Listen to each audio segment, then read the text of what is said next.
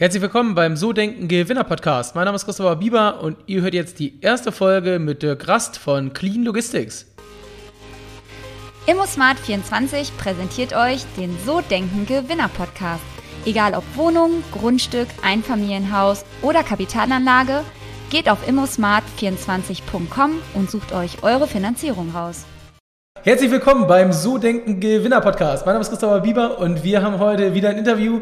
Heute leider über Zoom, obwohl wir in der gleichen Stadt oder in der Nähe sitzen. Aber ich denke, ähm, lieber Dirk, wir werden das vielleicht irgendwann nachholen. Ich begrüße ganz herzlich jemanden bei mir, der sich vorgenommen hat, ich sag mal, die LKW-Industrie zu revolutionieren und endlich ein CO2, ich sag mal, konformes Konzept auf den Markt zu bringen. Und heute zu Gast bei mir ist Dirk Rast von der Clean Logistik. Äh, SE, wenn ich es richtig weiß, Dirk. Verbessere mich. Genau, genau. Genau. Ja, Christoph, Christopher, vielen Dank. Äh, ich freue mich äh, total, heute bei euch sein zu dürfen und mit dir über, äh, und da will ich gleich mal den ersten Ansatz bringen, über den emissionsfreien Güterverkehr mit dir zu sprechen und natürlich auch den Personenverkehr.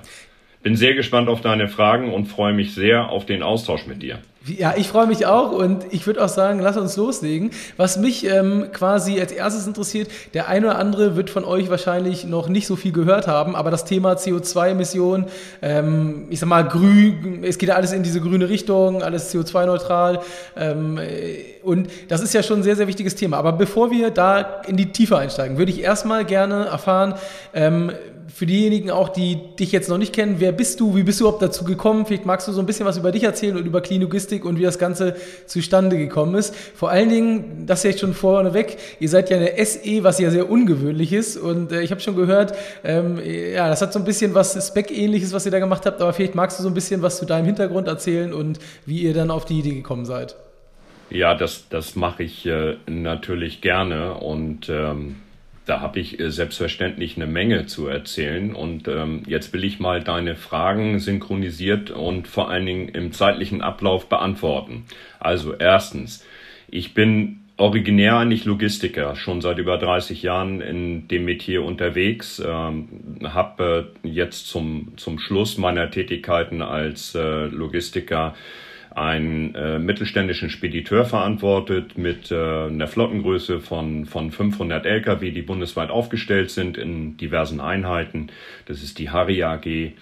Und ähm, in dem Zusammenhang, wie das halt so ist, muss man ab und zu auch mal Lkw kaufen.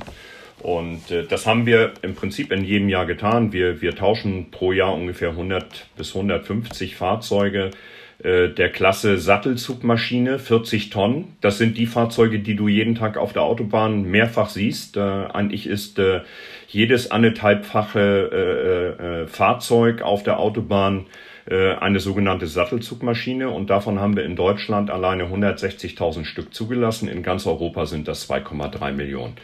So, jetzt ergab sich Folgendes. Ich habe 2017 dann wieder auf meiner Einkaufstour gemeinsam mit meinem Kollegen äh, die großen Lkw-Hersteller abgeklappert. Wir haben Gespräche geführt ähm, über die Möglichkeiten, die wir auch als Transporteur in der Zukunft haben, grüne Transporte durchzuführen. Was soll ich sagen? In jedem dieser Gespräche bin ich konfrontiert worden mit dem Thema, ja, wir hätten da vielleicht die Möglichkeit, über LNG äh, zu arbeiten, also Liquid Natural Gas. Das war die einzige Alternative. Oder aber wir schließen uns der allgemeinen Entwicklungssituation an. Und der Diesel, äh, das heißt also der Euro 6 Motor, wird ständig weiterentwickelt. Als ich dann äh, deutlich konkreter geworden bin, nachgefragt habe, sag mal, Freunde, aber wir müssen doch irgendwann mal in die Emissionsfreiheit kommen, denn meine Kunden fordern das langsam von mir, dass ich tatsächlich grün, also komplett grün transportiere kam die Antwort äh, teilweise auf eine recht bornierte Art und Weise, äh, wenn nicht sogar arrogant. Äh, Herr Grass, zerbrechen Sie sich mal nicht unseren Kopf. Wir tragen schon dafür Sorge, dass Berlin am Ende das tut, was wir wollen. Sie werden auch noch den Euro 10 fahren. Ja, Christopher, das habe ich ein paar Mal gehört äh, und letztendlich hat mich das dann irgendwann total frustriert und im letzten Gespräch, was ich dann geführt habe, bin ich auch tatsächlich aufgestanden, habe zu dem jeweiligen äh, äh, Sales-Chef gesagt, bei Ihnen kaufe ich mein letztes Auto äh, und jetzt mache ich den ganzen Kram alleine. Und jetzt muss ich fairerweise sagen, ich hatte überhaupt keine Ahnung davon. Äh, ich bin kein Techniker, ich bin, bin, äh, bin diplomierter Kaufmann, mittlerweile auch in einem Alter, äh, wo ich mit Sicherheit nicht nochmal ein Ingenieurstudium mhm. anfangen möchte, bin nämlich 57. Mhm. und ähm, bin dann, wie gesagt, relativ frustriert Ende 2017 da rausgegangen und hatte dann aber ein Riesenglück. Ich habe, ich habe seinerzeit ähm, mal durch Zufall irgendwann abends NDR-Fernsehen geschaut und äh, da gab es einen Beitrag, der hieß ähm, Herr Lehmann und die Behörden. Mhm. Warum erzähle ich das?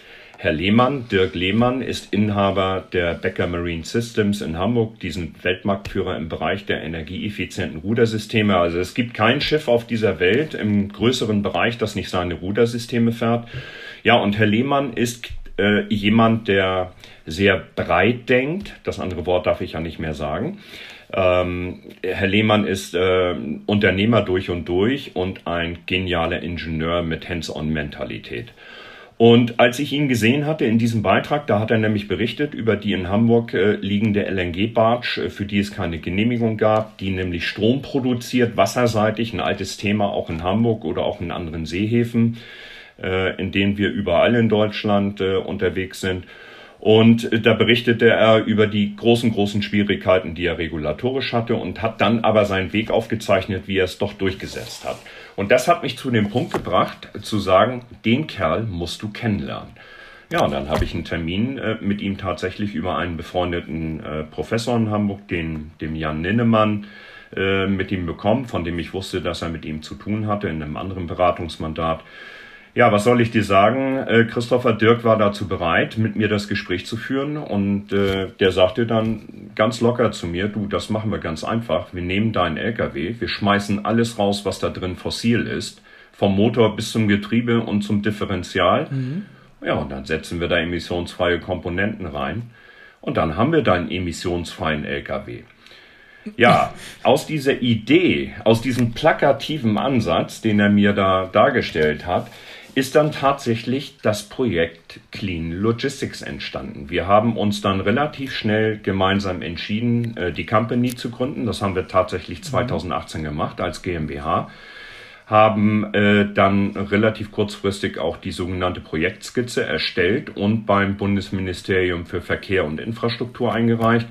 Ja, und 2019 haben wir dann die Förderung für, die, äh, für dieses Projekt erhalten, weil auch die Bundesregierung zu dem Zeitpunkt wohl wahrgenommen hat, dass es dringend erforderlich ist, das Phlegma äh, der großen tradierten Industrieunternehmen zu durchbrechen.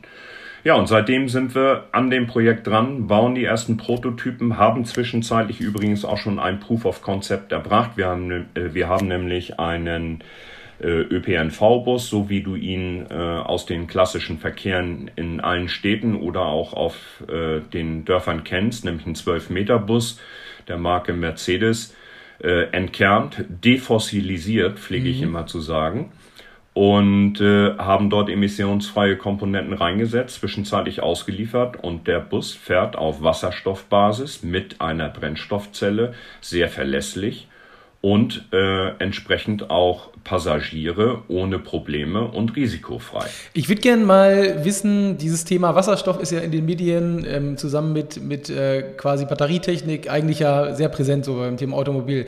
Ich habe jetzt äh, selber seit zehn Jahren eigentlich mal Diesel gefahren. Jetzt letztes Auto war jetzt ein Hybrid und ähm, jetzt äh, will ich ehrlich gesagt, ich habe eine Wallbox zu Hause auch gar nicht mehr unbedingt auf Diesel zurück. Jetzt ist aber gerade so ein bisschen alles nicht so richtig toll. Ne? Bei, bei ähm, Batterie ist ja so, äh, die Reichweiten, die ich brauche, die gehen im Sommer, wenn gutes Wetter ist, aber im Winter, dann wird es schon schwierig, dass man hin und zurück kommt.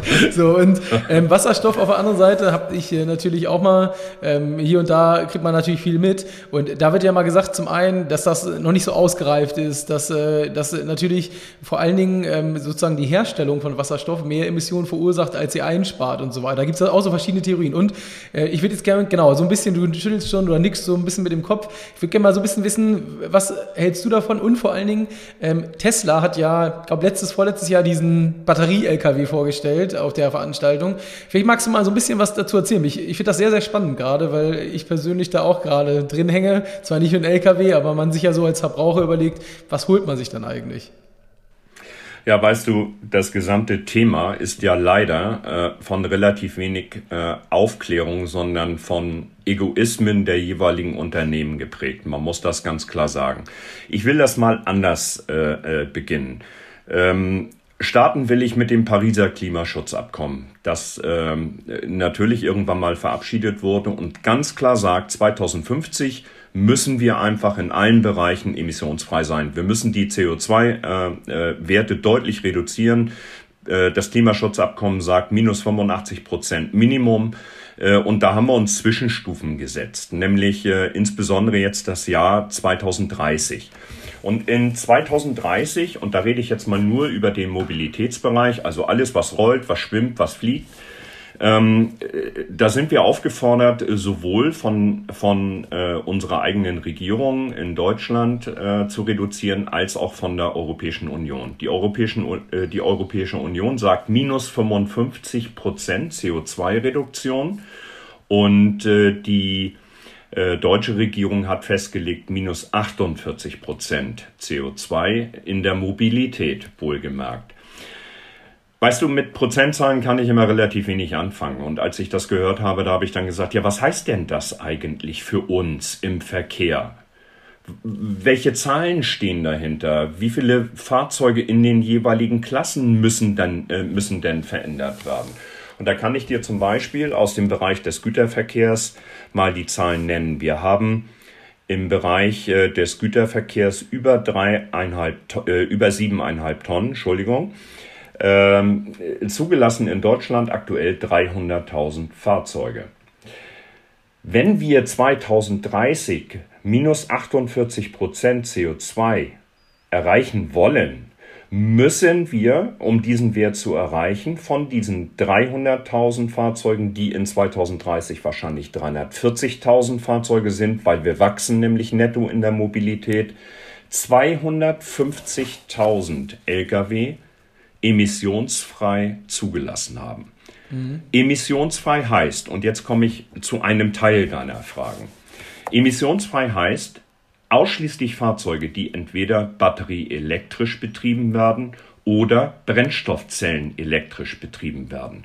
Und an dieser Stelle sei mir erlaubt, äh, dass ich mal sage, dass es keinen kein Konkurrenzgedanken an der Stelle gibt, sondern wir reden hier über Emissionsfreiheit und emissionsfrei sind eben nur diese Klassen von Fahrzeuge, also heißt es batterieelektrisch und Brennstoffzellen elektrisch betrieben. Warum wird dieser Unterschied gemacht? Eigentlich nur aufgrund der Anforderungen. Und ich komme gleich auf deine Frage zum Pkw, die will ich auch gerne beantworten.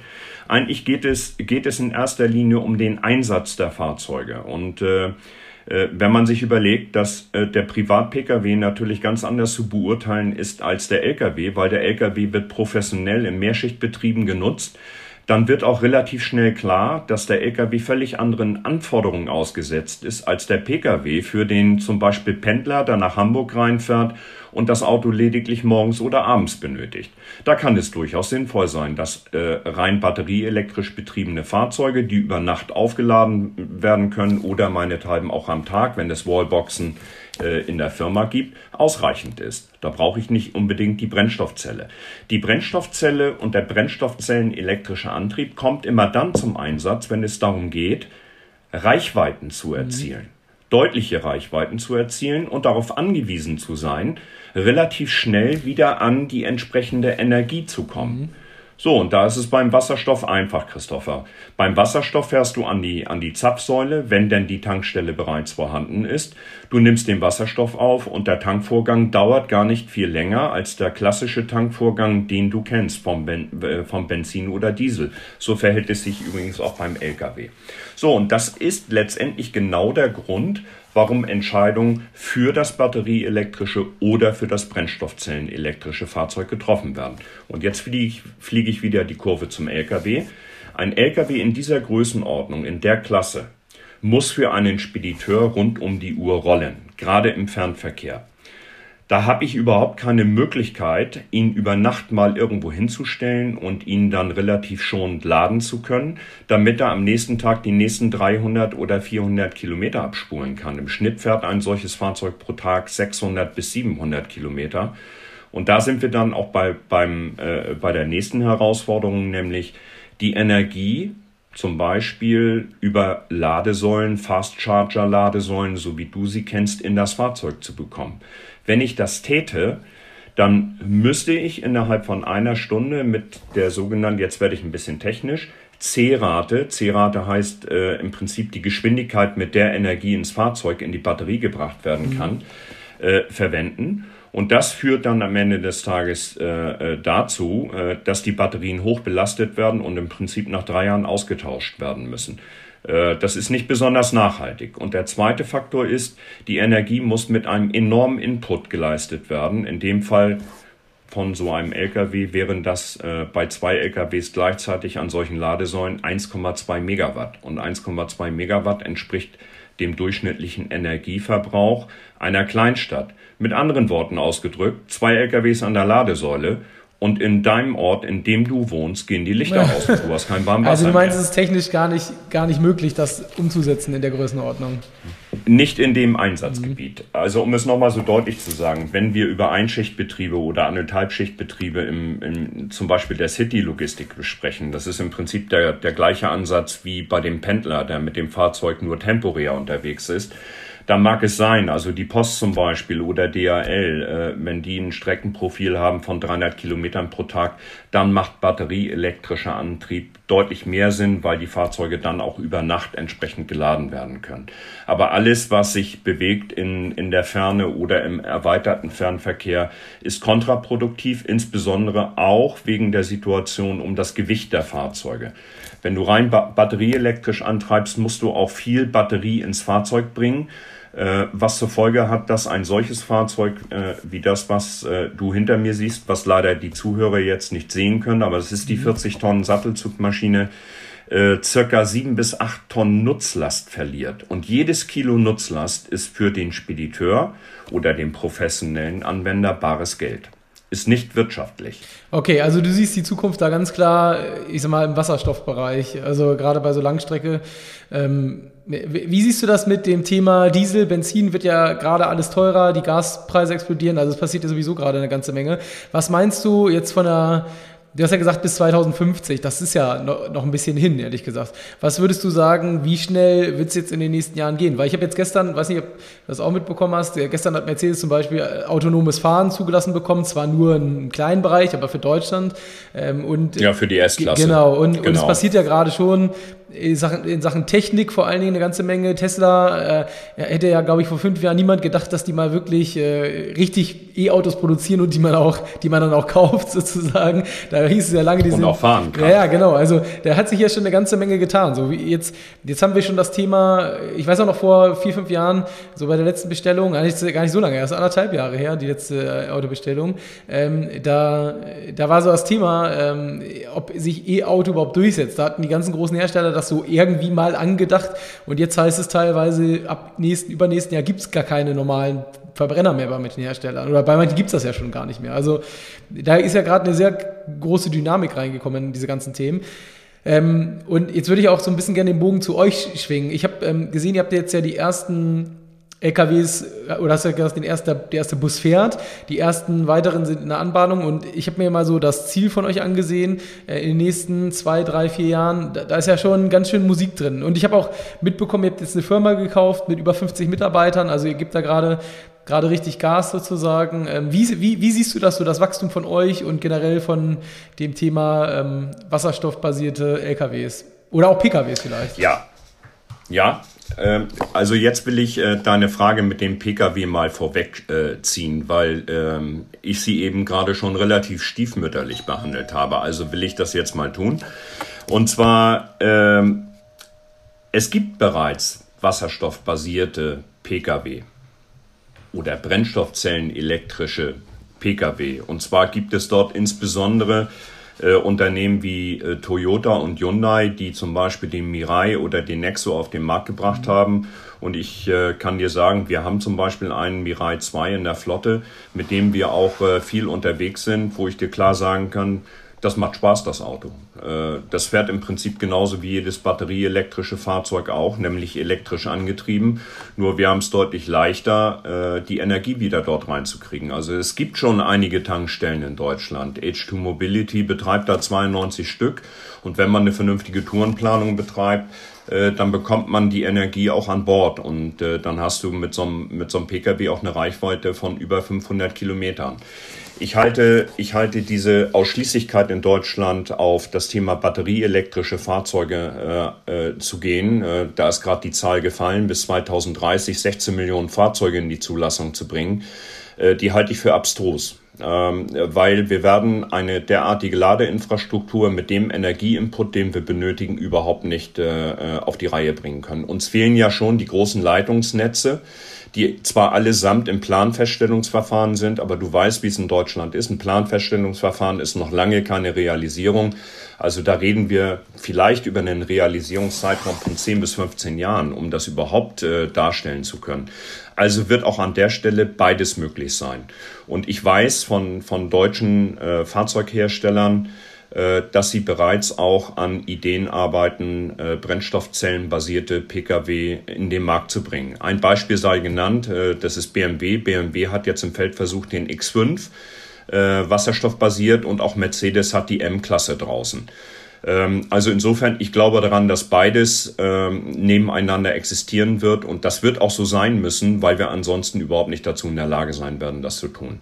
So, was den, was den professionellen Verkehr, also den Güterverkehr oder auch den Personenverkehr betrifft, ähm, ist die Entscheidung schon klar getroffen. Äh, wenn du da mal ein bisschen tiefer reinliest und, und hörst, dann wirst du wissen, äh, dass sämtliche großen äh, Lkw-Hersteller klar gesagt haben, sie forschen an brennstoffzellenbasierten Lkw.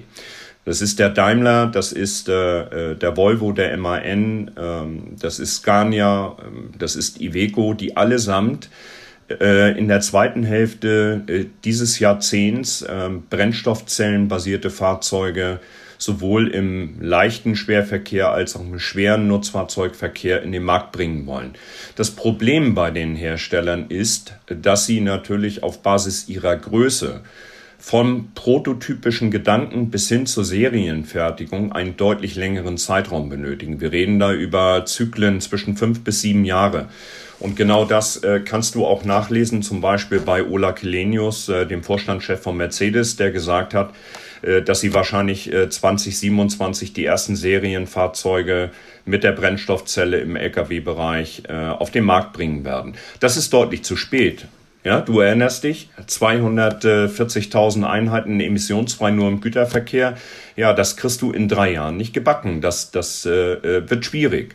Und genau das hat uns letztendlich an den Punkt äh, gebracht zu sagen, wir müssen jetzt überlegen, wie wir diesen Zeitraum überbrücken können, äh, wie wir die Lücke füllen können. Und wir wollen an der Stelle auch nicht das neue Fahrzeug nutzen, sondern lass uns doch auch mal CO2 bilanziell positiv denken, indem wir auf den Bestandsmarkt eingehen. Wie können wir einem solchen Fahrzeug zum Beispiel ein zweites Leben verpassen? Und genau über diesen Gedanken sind wir dann letztendlich zur, zur Konvertierung, also zur Umrüstung gekommen. Und die Fahrzeuge, wenn sie, wenn sie unsere Hallen verlassen, kann ich dir äh, äh, klar sagen, Christopher, sind wie Neufahrzeuge. Die haben einen komplett neuen Lebenszyklus. Die sind also mindestens zehn bis zwölf Jahre auf der Straße, weil sie auch deutlich wartungsfreier sind. So, und diese Lücke, äh, die schließen wir im Prinzip jetzt, zumindest zum Teil, mhm. zwischen 2022 und äh, 2027. Also fünf Jahre Bestandsmarkt und was dann kommt, das werden wir sehen. Äh, von den Ambitionen hast du eben noch gesprochen. Wir werden, wir werden äh, jetzt Anfang des Jahres den ersten Prototypen natürlich medial begleitet und ich hoffe auch mit der breiten öffentlichen Wirkung im äh, Mai nächsten Jahres äh, äh, präsentieren. Kann sogar das Datum schon sagen, das wird am 5.5. der Fall sein. Dort werden wir dann auch die entsprechenden prominenten Kollegen aus Politik, aus der breiten Öffentlichkeit und aus den Medien einladen, haben entsprechende Zusagen, das dann auch äh, tun zu können. Das wird übrigens stattfinden in Hartenholm. Das sagt dir sicherlich was. Hartenholm ist ein Flugplatz im Norden von Hamburg, in der Nähe von Kaltenkirchen. Ja, und äh, wir werden dann aber direkt im Anschluss, äh, wenn wir das getan haben, bereits in die Vorserienfertigung gehen. Wir haben bereits Bestellungen vorliegen äh, für äh, diese Fahrzeuge, die wir dann beginnen zu fertigen, wollen im Jahr 2022 äh, dann 20 bis 30 Fahrzeuge aufbauen. Mhm äh, und werden dann aber in äh, 2023 bereits äh, in die etwas größere Serienfertigung einsteigen. Worst-Case-Planung liegt da bei 300 Fahrzeugen mit eigenen Kapazitäten. Wir könnten uns aber auch vorstellen, deutlich mehr zu machen, wenn wir unsere Partner eher qualifizieren können. Und das Ziel ist ganz klar, vierstellige Stückzahlen in den Markt zu bringen äh, ab äh, 2024. Das war's, das war der erste Teil mit Dirk und ich hoffe, du bist nächste Woche zum zweiten Teil wieder mit dabei. Bis dann, ciao, ciao.